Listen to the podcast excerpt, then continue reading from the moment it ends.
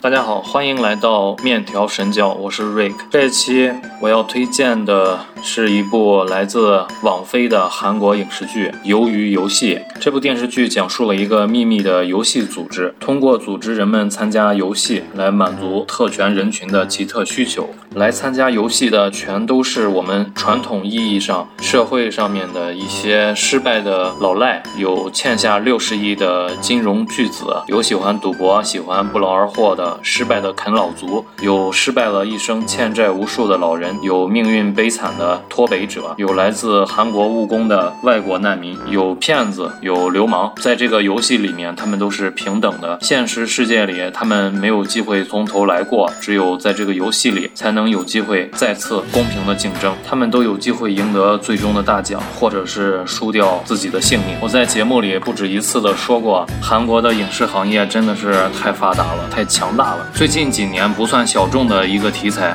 还能够拍得这么吸引人，剧情跌宕起伏，而且节奏把控的也非常的棒，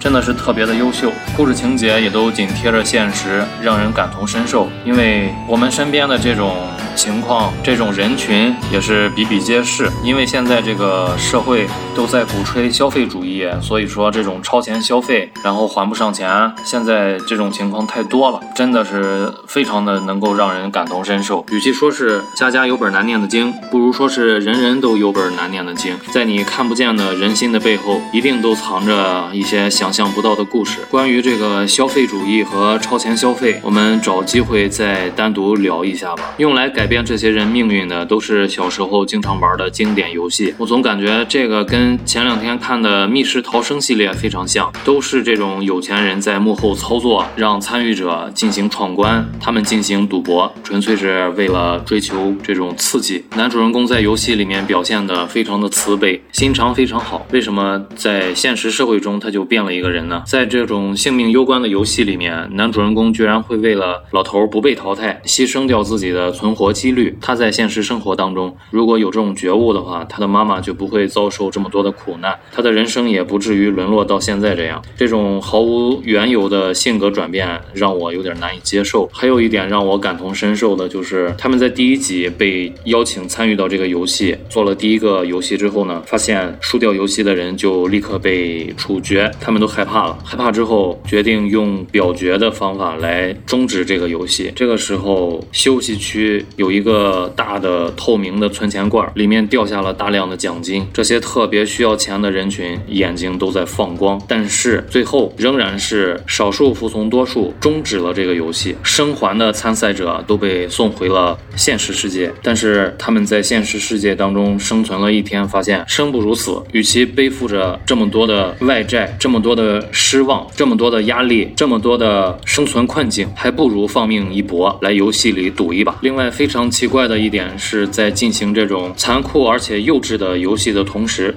除了能够体现这些特权人群没有人性，居然还能够通过老爷爷的眼睛发现一些过去的美好。这个电视剧里面的这个老爷爷叫做吴一男，得了绝症，欠了一屁股债，无家可归，是不得不来参加这个游戏。这个绝症的设计在这个影视剧里非常的恰到好处，在后面几集会有它的作用。另外就是这个游戏规则的设定，如果按照规则来赢得游戏，来赢得最后的奖金，那么是没有问题的。但是如果不按照游戏规则来，那么游戏管理者也没有出面制止，这个就有点意思了，等于。说说是它有表面的一套游戏规则，还有一套是不为人知的游戏规则。在参赛者大概摸清楚游戏规则的过程中，在一个一个的游戏中，慢慢的就揭秘出了这些人物的性格、过往，还有不为人知的一面。人性在面对生死、面对诱惑的时候，真的是完全的自私，所有的恶都表现了出来。这个电视剧在某种程度上跟北野武的大逃杀和大表姐的饥饿游戏非常的像。大逃杀是我。我长大标志的启蒙电影，当时我还记得上高中翘课在黑网吧里一个人看完《大逃杀》，当时被惊呆了，无话可说，那种情感表达不出来，好几天回不过这个劲儿来，后劲儿特别的大。最后这个神秘角色李秉宪的出场也给人非常大的惊喜，看来网飞果然财大气粗。然后就是这部电视剧的结尾也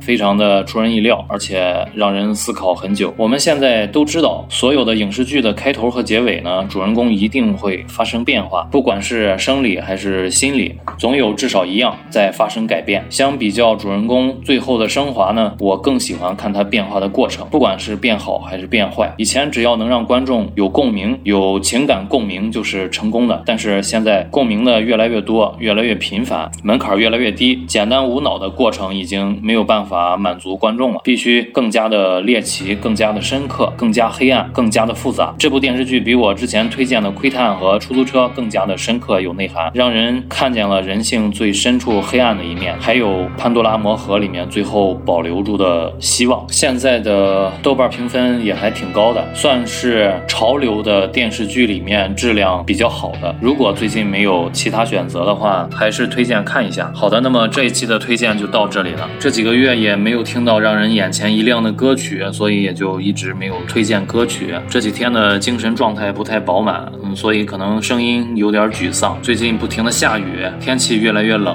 冬天马上就要来了，我要做好万全的准备，度过难关，让自己变得更好。我们下期再见，拜拜。